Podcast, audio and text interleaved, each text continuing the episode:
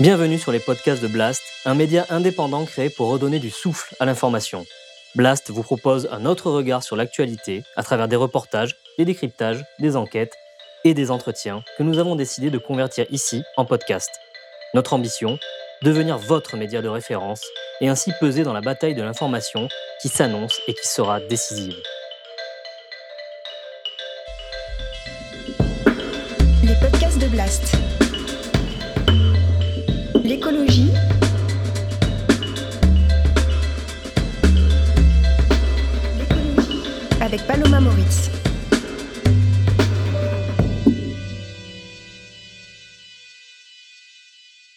Faut-il arrêter de manger de la viande? Le sujet fait débat, mais les faits sont là.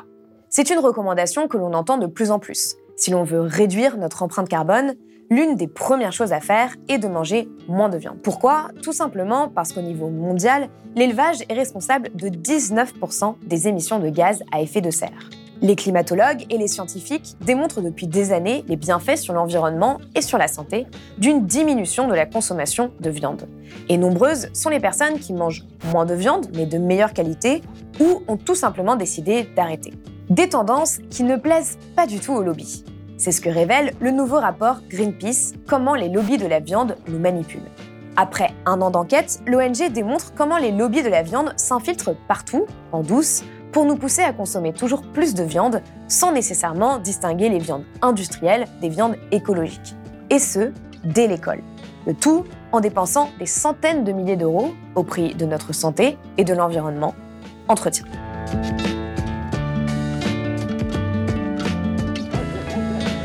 Laure Ducos, bonjour. Bonjour. Merci d'être venue sur le plateau euh, de Blast. Euh, alors, vous êtes chargée de campagne agriculture et alimentation chez Greenpeace et vous êtes l'autrice principale du rapport euh, accablant intitulé Comment les lobbies de la viande nous manipulent pour nous convaincre que l'élevage industriel n'existe pas et que consommer moins de viande n'est pas nécessaire. Avant de rentrer dans le détail de ce rapport, j'aimerais vous demander quelle est aujourd'hui la position de Greenpeace sur justement ce, ce, fameux sujet qui fait quand même beaucoup débat de réduction de la consommation de viande. Bien, merci pour la question. Je pense que c'est important d'apaiser le débat et de rappeler cette position de Greenpeace qui est de prôner le moins et mieux de viande. En clair, on a une urgence climatique, on a une crise de la biodiversité sans précédent également, causée par les humains. Et donc, face à ça, les scientifiques demandent à ce qu'on réduise drastiquement la consommation de viande. Ça ne veut pas dire la supprimer. Euh, il y a des véganes, des végétariens qui font le choix de supprimer toute ou partie de la viande, et ça fait partie des solutions. En revanche, nous, ce n'est pas ce qu'on demande. Nous, on soutient les élevages écologiques. On a envie, en France et comme dans le reste du monde, puisque c'est une campagne internationale, qu'on arrête l'élevage industriel, notamment dans les élevages porcins et les élevages de volailles, et qu'on aille vers des élevages écologiques. Donc ça veut dire accès au plein air, accès au pâturage, euh, une alimentation euh, autonome sur les, qui vient des territoires et, qui évite d'importer notamment du soja d'Amérique latine qui a engendré beaucoup de destruction. Quel est, juste pour bien comprendre, l'impact écologique de l'élevage industriel aujourd'hui? Parce que beaucoup de gens ne se rendent pas très, très bien compte en fait de ce que ça représente, ça peut être euh, un peu abstrait. Oui, alors il y a un chiffre qui est donné, c'est que l'élevage est responsable de 19% des gaz à effet de serre dans le monde, des émissions de gaz à effet de serre. Donc ça, c'est un chiffre qui n'est pas si parlant. Il y a d'autres euh, impacts qui peuvent être plus parlants, notamment en France. C'est par exemple euh, donc la crise de la biodiversité. Ça, c'est relié surtout à l'Amérique latine, puisqu'on importe du soja pour nourrir nos porcs et nos poulets. Alors attention, il ne faut pas confondre avec le soja qui est pour l'alimentation humaine, hein, ce n'est pas mmh. tout à fait le même soja. En revanche, celui qu'on importe pour l'alimentation animale, souvent on a déforesté, détruit des écosystèmes très fragiles, très précieux, en Amazonie, dans le sud de l'Amazonie, dans le Cerrado surtout. Euh, et ça, c'est très problématique au vu euh, de, de, la fragilité des écosystèmes et la fragilité de l'Amazonie notamment. Ensuite, pour parler euh, plus concrètement sur le territoire français, on a beaucoup de pollution d'eau, de l'air, et quand on parle de pollution d'eau, il y a un sujet qui a beaucoup fait du bruit ces derniers temps, c'est les algues vertes. Oui. Pourquoi? Parce qu'on a, de la, on a des élevages tellement denses, euh, tellement nombreux, notamment en Bretagne. qu'on il y a... plus de porcs que d'habitants en Bretagne, euh, ce que révèle euh, Inès Léraud dans les. Exactement, Inès Léraud retrace très bien ça dans sa bande dessinée, puis elle retrace surtout toute, la, toute la, la mafia, en fait, toutes les politiques qui sont là-dessous. Et on se rend bien compte qu'il y a un véritable enjeu à déspécialiser la Bretagne, à revenir vers des élevages moins denses, moins nombreux, pour éviter ce phénomène de trophisation et ce phénomène de, de fuite des nitrates dans l'eau qui pollue, qui émet des gaz toxiques et qui est extrêmement problématique la France est déjà fait condamner au niveau européen pour cette question des algues vertes qu'elle n'arrive pas à reprendre en main. Pour ce rapport, vous avez identifié 25 organisations clés du secteur qui défendent les intérêts de la viande. Et donc, il y en a qui sont généralistes, comme la FNSEA, qu'on connaît, mais d'autres qu'on connaît moins. Donc, vous êtes concentré sur quatre d'entre elles. Donc, il y a Interbev, le lobby des viandes rouges, Inaport, le lobby du porc, Envol, le lobby de la volaille, et FICT, la Fédération française des industriels charcutiers traiteurs. Dans les grandes lignes, qu'est-ce que, qu'est-ce que vous avez découvert exactement sur ces organisations?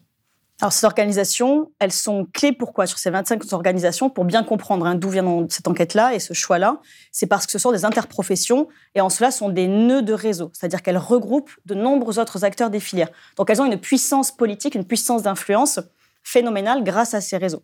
Ensuite, ce sont des organisations qui mettent beaucoup d'argent dans le lobbying. Donc, la définition du lobbying, je le rappelle, hein, parce que parfois on met les associations en parallèle, le lobbying, c'est la défense d'intérêts privés pour transformer des lois ou des réglementations. C'est la différence d'organisations comme Greenpeace ou d'autres ONG qui font du travail de plaidoyer, mais pour l'intérêt général. Donc ça n'a mmh. rien à voir. Dans ce rapport, ce qu'on a découvert, ce sont certaines pratiques de lobbying, comme la FICT, par exemple, la Fédération des industriels charcutiers traiteurs, qui va faire ce qu'on appelle du science washing, euh, c'est-à-dire avoir recours à des pratiques en lien avec la science pour influencer euh, notamment les parlementaires. Et par exemple, elles font appel à Jean-Michel Le Serre, qui est un scientifique, qui fait partie de la fondation de l'Institut Pasteur, donc il a une certaine renommée, mm. et il l'emploie pour faire carrément du lobbying auprès de certains députés pour empêcher l'interdiction des nitrites, qui est un composé classé euh, dangereux dans la charcuterie parce qu'il réagit avec la viande et que c'est mauvais pour la santé. Donc, on a dénoncé toute, cette partie-là sur le lobbying pur. Et ensuite, on organise des déjeuners parlementaires. Euh, enfin, en fait, ça fait vraiment penser à toutes les méthodes que peuvent avoir euh, l'industrie fossile euh, ou l'industrie du tabac. Exactement, c'est exactement la même chose. Ils ont repris toutes les pratiques d'influence que l'industrie du tabac, notamment, met en œuvre, que ce soit aux États-Unis, en France ou ailleurs, depuis de nombreuses années. Et par exemple, dans le cadre du lobbying, ils, mettent ils ont créé des clubs parlementaires, comme le club des Amis du Cochon, donc Inaport, donc l'industrie, l'interprofession du porc finance, et ça permet d'avoir des déjeuners autour de charcuterie et de bon vin pour euh, discuter, pour avoir des, comme certains le disent, des discussions plus faciles sur des sujets politiques. Mmh. Et notamment, en ce moment, là, on est en plein dedans, puisqu'il y a une proposition de loi sur les nitrites qui est discutée à l'Assemblée nationale. Donc, c'est un, un, sujet majeur et ça nous paraît important de le dénoncer à ce moment-là. Et ensuite, on a démontré beaucoup d'autres choses dans le rapport, puisque le lobbying, c'est connu mais il y a tout le reste des pratiques d'influence. Mm. Et ce qu'on a montré sur ces lobbies de la viande, et en particulier ceux du porc et de la viande rouge, c'est qu'ils sont très présents sur les réseaux sociaux et également dans les écoles, donc ils influencent directement les enfants et on parle de centaines de milliers d'enfants. C'est ça qui est inquiétant, c'est que vous montrez euh, l'impact de ces lobbies sur les croyances générales. Et on sait que voilà, il y, a beaucoup de, fausses croyances sur, euh, sur la viande, sur des, personnes qui vont penser que par exemple il faut manger plusieurs fois de la viande par jour pour avoir les bonnes protéines, ce qui a été, euh, qui a été contredit par, par pas mal d'études. Vous montrez par exemple l'impact sur les enfants est-ce que euh, vous pouvez en parler? Moi, il y a un chiffre qui m'a qui m'a marqué, c'est le fait que euh, les campagnes euh, donc sur sur la viande ont touché plus de 500 000 enfants de 6 à 11 ans entre 2016 et 2019. Oui, et ce chiffre-là, en plus, il ne concerne que la campagne d'Interbev, donc le lobby des viandes rouges, dans les cantines scolaires. C'est-à-dire que ça ne compte même pas tous les enfants qui ont été touchés dans les écoles, dans les classes elles-mêmes. Mmh. ce qu'on a trouvé dramatique, alors il y a deux choses dans ce que vous venez de dire dans votre question. Il y a la façon dont ils influencent, c'est-à-dire avec quoi, en allant dans les cantines, avec des brochures, des sites pédagogiques, et il y a la question du fond. Là, ce qu'on a remarqué qui, est très, euh, qui a été euh, surprenant et qui est très nouveau, c'est que les lobbies des viandes rouges et les lobbies du porc, notamment, ont, se sont appropriés les inquiétudes sociétales. C'est-à-dire qu'ils ils ont mis des centaines de milliers d'euros dans des études pour comprendre ce euh, qui tient à cœur aujourd'hui des consommateurs des consommatrices. Mais on le sait en France aujourd'hui, la question de la santé du bien-être animal, du climat, de la biodiversité, ce sont des enjeux que les Français et les Françaises euh, se sont appropriés. Et donc, pour euh, arriver à continuer de les toucher, mmh. ce qu'ils ont fait, c'est que plutôt que d'être dans le déni, de dire mais non, tout va bien, avec la viande, il n'y a aucun problème sur le changement climatique, etc., ils ont plutôt dit il y a de vrais enjeux sur le changement climatique, il y a de vrais enjeux sur la biodiversité et sur le bien-être animal. Justement, nos filières ont pris à bras le corps le sujet, il n'y a pas de problème, France, euh, en France, les élevages sont parmi les plus durables du monde. Et donc, si vous mangez français, c'est comme faire un acte écologique.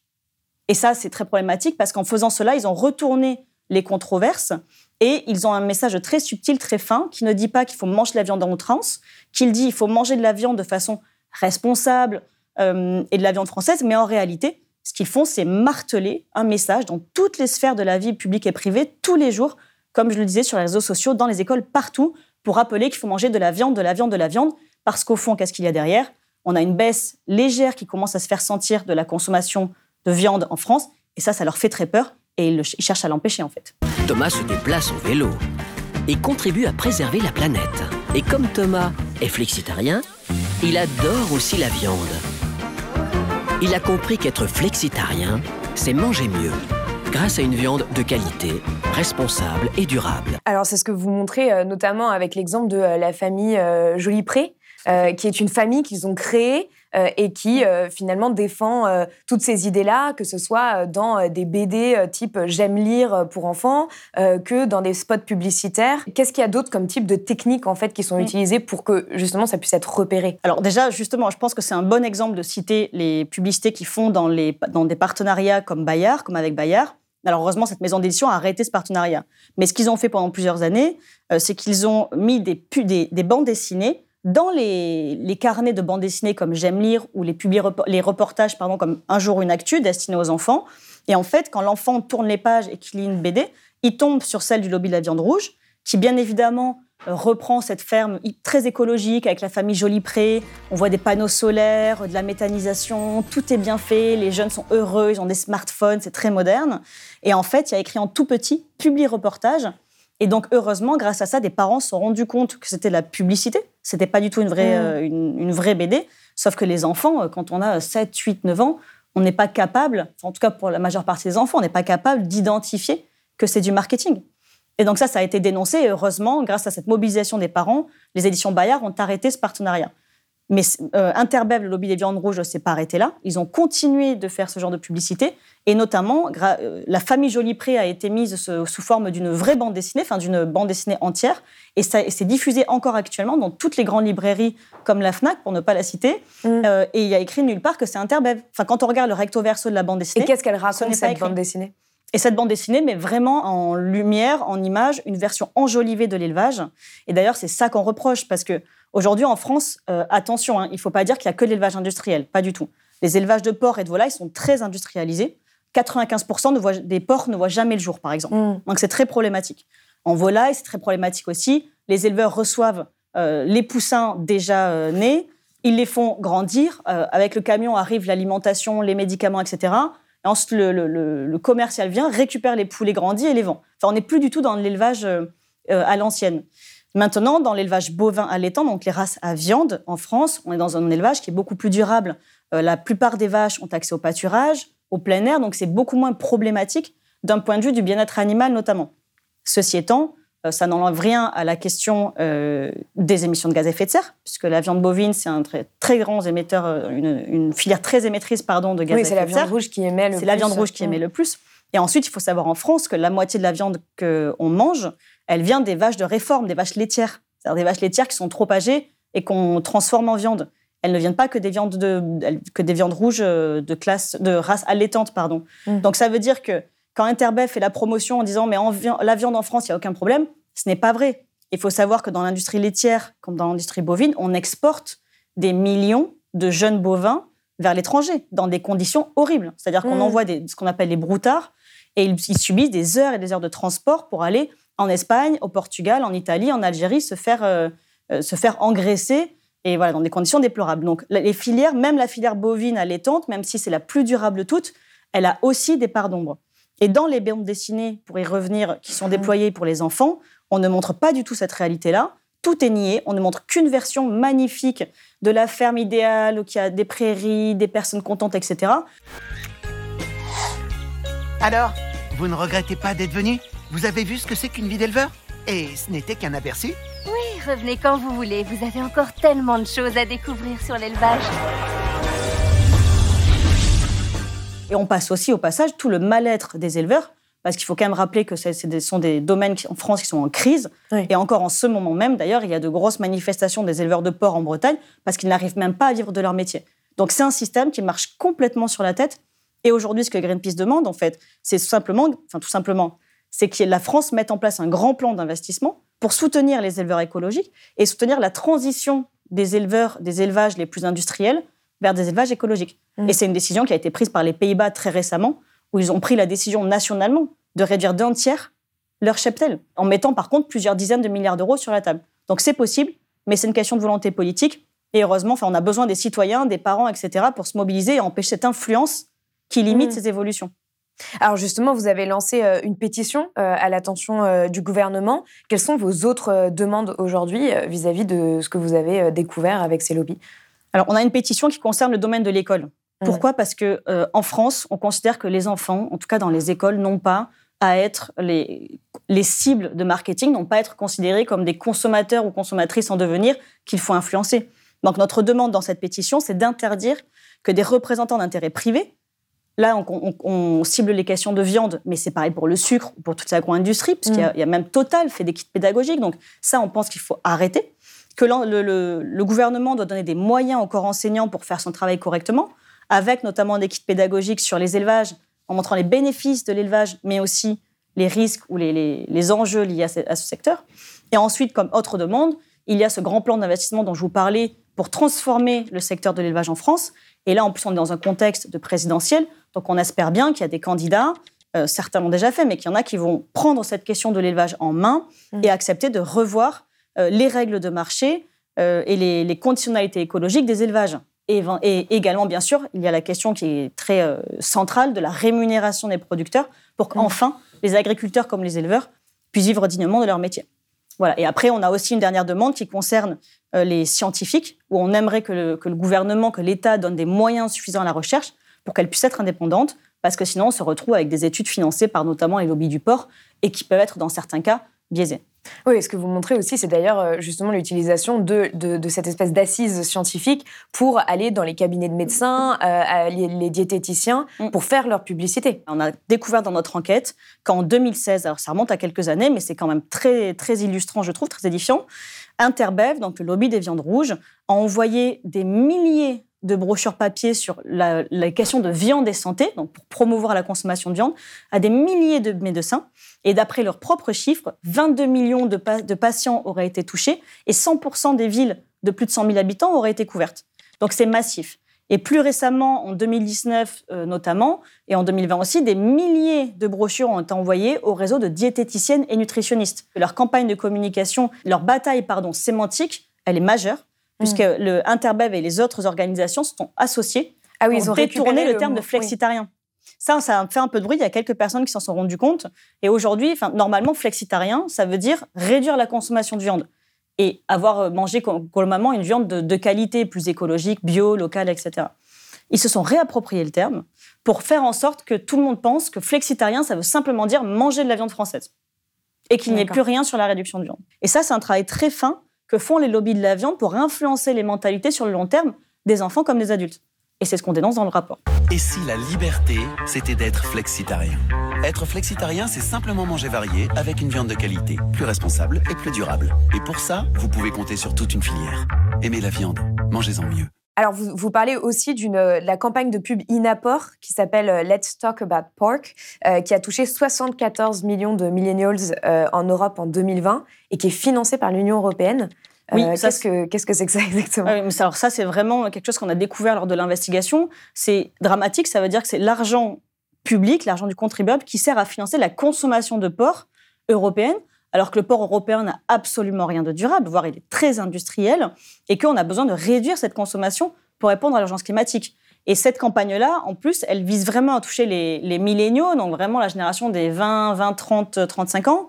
Et elles utilisent vraiment ces codes avec euh, plein de reprises de, euh, des, des codes de la culture pop, euh, avec on voit des jeunes filles aux cheveux roses, on voit ce genre de choses. Donc c'est vraiment très ciblé sur plutôt les jeunes, jeunes adultes, dans l'objectif de promouvoir la consommation de, la consommation de viande de porc. Euh, c'est une aberration. Donc c'est de la même manière comme pour les enfants, d'une certaine manière, de, de planter cette idée très tôt euh, dans les esprits qu'il faut absolument euh, manger beaucoup de viande euh, sans, sans faire de distinction sur les viandes écologiques ou pas. Quoi. Alors oui, je serais euh, plus subtil que ça. Ils ne disent pas qu'il faut consommer beaucoup de viande, parce qu'ils savent très bien que ça ne passerait pas. Mhm. Au contraire, ils disent une consommation raisonnée, mais justement, regardez, la viande de porc est formidable, la viande de bœuf pour euh, Interbev est formidable, etc. Et par contre, ils vont marteler ce message partout, dans tous les réseaux sociaux. Ils vont faire appel notamment à beaucoup de micro-influenceurs, influenceuses, pour faire un travail de fond et jouer sur ces valeurs qui tiennent assez chères aux jeunes, aux jeunes adultes, qui sont la liberté, la, li- la liberté d'être soi-même, le- Mm. le- la liberté de choisir, le fait de s'opposer à la société, d'avoir ce côté un peu rebelle. Et ils vont jouer sur tout ça, sur cette culture-là, euh, pour donner envie de consommer de la viande. Et donc, encore une fois, tout ça avec l'argent public. Un scientifique a posté que les ports européens sont de très grands joueurs de foot.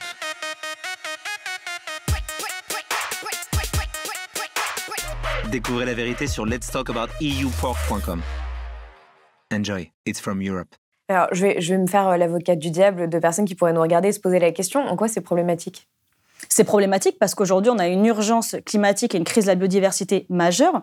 Et dans les élevages de porcs, notamment, on, on donne à manger aux animaux beaucoup de, enfin, une par- grande partie de soja. Et ce soja, c'est du soja souvent OGM, euh, cultivé à grands coups de pesticides dans euh, des sols forestiers et des écosystèmes forestiers en Amazonie ou dans le sud de l'Amérique latine, et que ça, ça a engendré beaucoup de destruction.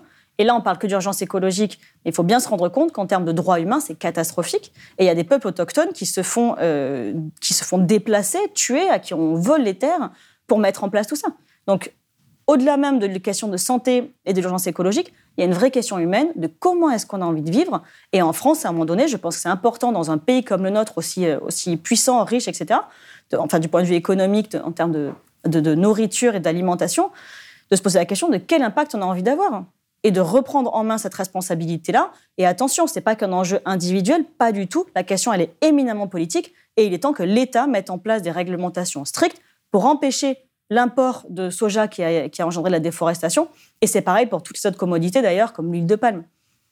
Alors justement, euh, pour euh, revenir au cœur du sujet du rapport, euh, aujourd'hui, quel est, quel est l'état des lieux en fait de la consommation de viande chez les Français? Et vous, qu'est-ce que vous préconisez euh, chez Greenpeace? Puisque voilà, on, on entend quand même beaucoup cette recommandation euh, dans les milieux écologistes de dire, bah, en fait, si la première chose que vous pouvez faire pour le climat, c'est de réduire votre consommation de viande, donc quels, quels sont les ordres de grandeur? Oui. Alors, c'est très simple. Ça. Il faut, déjà, il faut regarder de quoi est-ce qu'on parle. Mm. Si on parle de santé, de nutrition, il y a deux choses à savoir.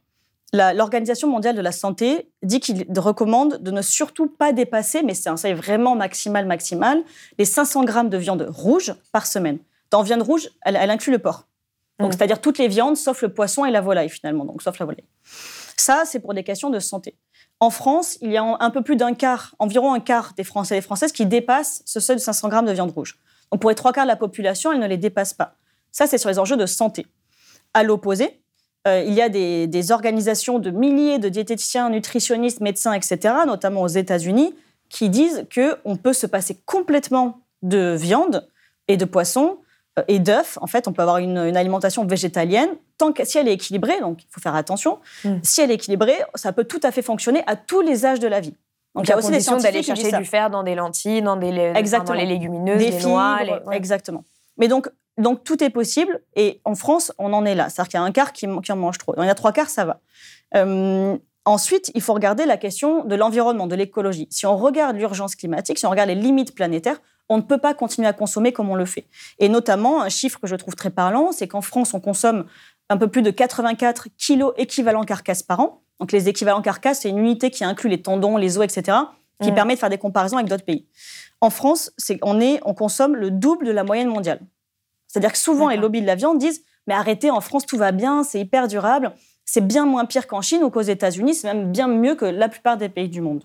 Mais en fait, si on regarde la responsabilité individuelle des Français et des Françaises, on est le double de la moyenne mondiale et on ne peut pas continuer comme ça. Et d'ailleurs, on n'arrive pas à tout produire sur notre territoire et on se retrouve à être obligé d'importer du soja de d'autres pays pour nourrir nos animaux. Et la plus grande partie des terres agricoles en France, elles sont utilisées pour nourrir le bétail. Mm. Donc c'est très Et c'est le cas dans problématique. le monde aussi d'ailleurs. Et c'est le cas dans le monde entier. Mm. Donc ça, c'est très problématique. Ensuite, il y a, autre, ch- il y a un autre euh, pan de la viande qu'il faut regarder, c'est les charcuteries. Les charcuteries, donc toutes les viandes transformées, elles sont classées cancérigènes par l'Organisation mondiale de la santé. Donc les charcuteries, si on, si on faisait que d'un point de vue de la santé, il ne faudrait pas en manger du tout. Mm. Maintenant, euh, ni Greenpeace ni euh, les scientifiques ne disent qu'il faut manger parfaitement tout le temps. Enfin, je veux dire, on ne va Mm. pas tous arrêter de manger tout le temps euh, tout ce qui est très gras, très sucré, très salé. C'est pas l'idée n'est pas d'avoir une alimentation parfaite, bien pensante ou je ne sais quoi. Donc l'idée, par contre, c'est d'en manger le très peu ou le moins possible. Et par rapport aux recommandations, je je, je, c'est une- je crois que c'est 150 grammes par semaine, quelque chose comme ça pour la charcuterie. Il faudrait vérifier le bon chiffre. Ouais. Mais en tout cas, il y a plus de 40% des Français qui en consomment plus que le seuil maximal recommandé par notamment le Haut Conseil de la santé publique. Donc en fonction de la charcuterie ou de la viande rouge, ce dont on parle, ce ne sont pas les mêmes chiffres. Et il faut savoir que la, la- la viande de porc est la viande la plus consommée par les Français. Donc la charcuterie, c'est un véritable enjeu. Et C'est pour ça notamment qu'il y a tout- Mm. autant de débats sur les nitrites qui sont utilisés dans cette viande. C'est parce que ça crée des, ça- ça- c'est une filière économique qui Oui. pèse et des véritables enjeux de santé publique. Maintenant, si on regarde les recommandations donc scientifiques et associées aux recommandations nutritionnelles, les scientifiques nous, de- de- qu'on a- avec lesquels on a travaillé au sein de Greenpeace, donc des, vraiment des universitaires, ils ont établi qu'il ne fallait euh, pas dépasser, c'est environ 630 grammes de lait par semaine, donc ça veut dire grosso modo 3 verres de lait par semaine, ou Mhm. l'équivalent, donc si on parle en fromage, c'est beaucoup moins, Ouais. et c'est 16 kilos de viande par an. Donc ça veut dire euh, environ 200 grammes de viande, enfin 130 grammes pardon de viande par semaine. Donc en gros, si on consomme de la viande, euh, que ce soit de la volaille ou du bœuf ou du porc, une à deux fois par semaine, euh, c'est bien. C'est pas nécessaire encore une fois, mais c'est bien comme maximum. Et des produits C'est laitiers. bien comme maximum pour ne pas avoir un impact Pour- trop important. Voilà, sur, pour limiter son impact. Et consommer finalement assez peu de produits laitiers aussi. Et les œufs, c'est pareil, si on... parce qu'il y a des végétariens qui ont tendance à remplacer la viande par beaucoup d'œufs, par peur d'un manque de protéines. Ça, c'est un mythe, on n'a pas tant besoin de protéines que ça. Enfin, en France, en fait, on surconsomme des protéines, donc c'est pas un enjeu de santé publique du tout pour la majorité des, des consommateurs et des consommatrices. c'est ça, c'est 15% de protéines dont on a besoin euh, dans notre alimentation, ce que j'avais lu. Euh, oui, alors ça dépend. En fait, ça 15 à dépend aussi 20%, surtout de notre poids, de si on est une femme, un homme, etc. En moyenne, Donc, quoi. Voilà. Mais en tout cas, euh, ce qu'on constate, c'est qu'on a besoin de finalement assez peu de produits laitiers, de viande, etc. Et quand on la mange, c'est bien de choisir une viande qui a été produite localement. Mais localement, ça ne veut pas dire durable. On peut avoir un- un- une, une ferme-usine de porc à côté de chez soi qui sera locale mais complètement industrielle. Donc c'est bien de manger une viande locale et euh, écologique, c'est-à-dire avec euh, accès au plein air, si possible biologique, etc. Ben, merci beaucoup, Laure Ducos, d'être venue sur euh, Blast. Merci à vous. Si vous avez aimé ce podcast, s'il vous a été utile, n'oubliez pas de nous mettre des étoiles ou de le partager autour de vous sur vos réseaux sociaux. Blast est un média indépendant, et si tous nos contenus sont en accès libre, c'est grâce au soutien financier de nos blasters et abonnés. Pour nous soutenir, faites un nom unique ou mensuel et rendez-vous sur blast-info.fr. Blast, c'est aussi une web télé disponible sur YouTube et Peertube et présente sur tous les réseaux sociaux. Alors suivez-nous et pour ne rien rater de nos contenus, abonnez-vous sur notre chaîne YouTube.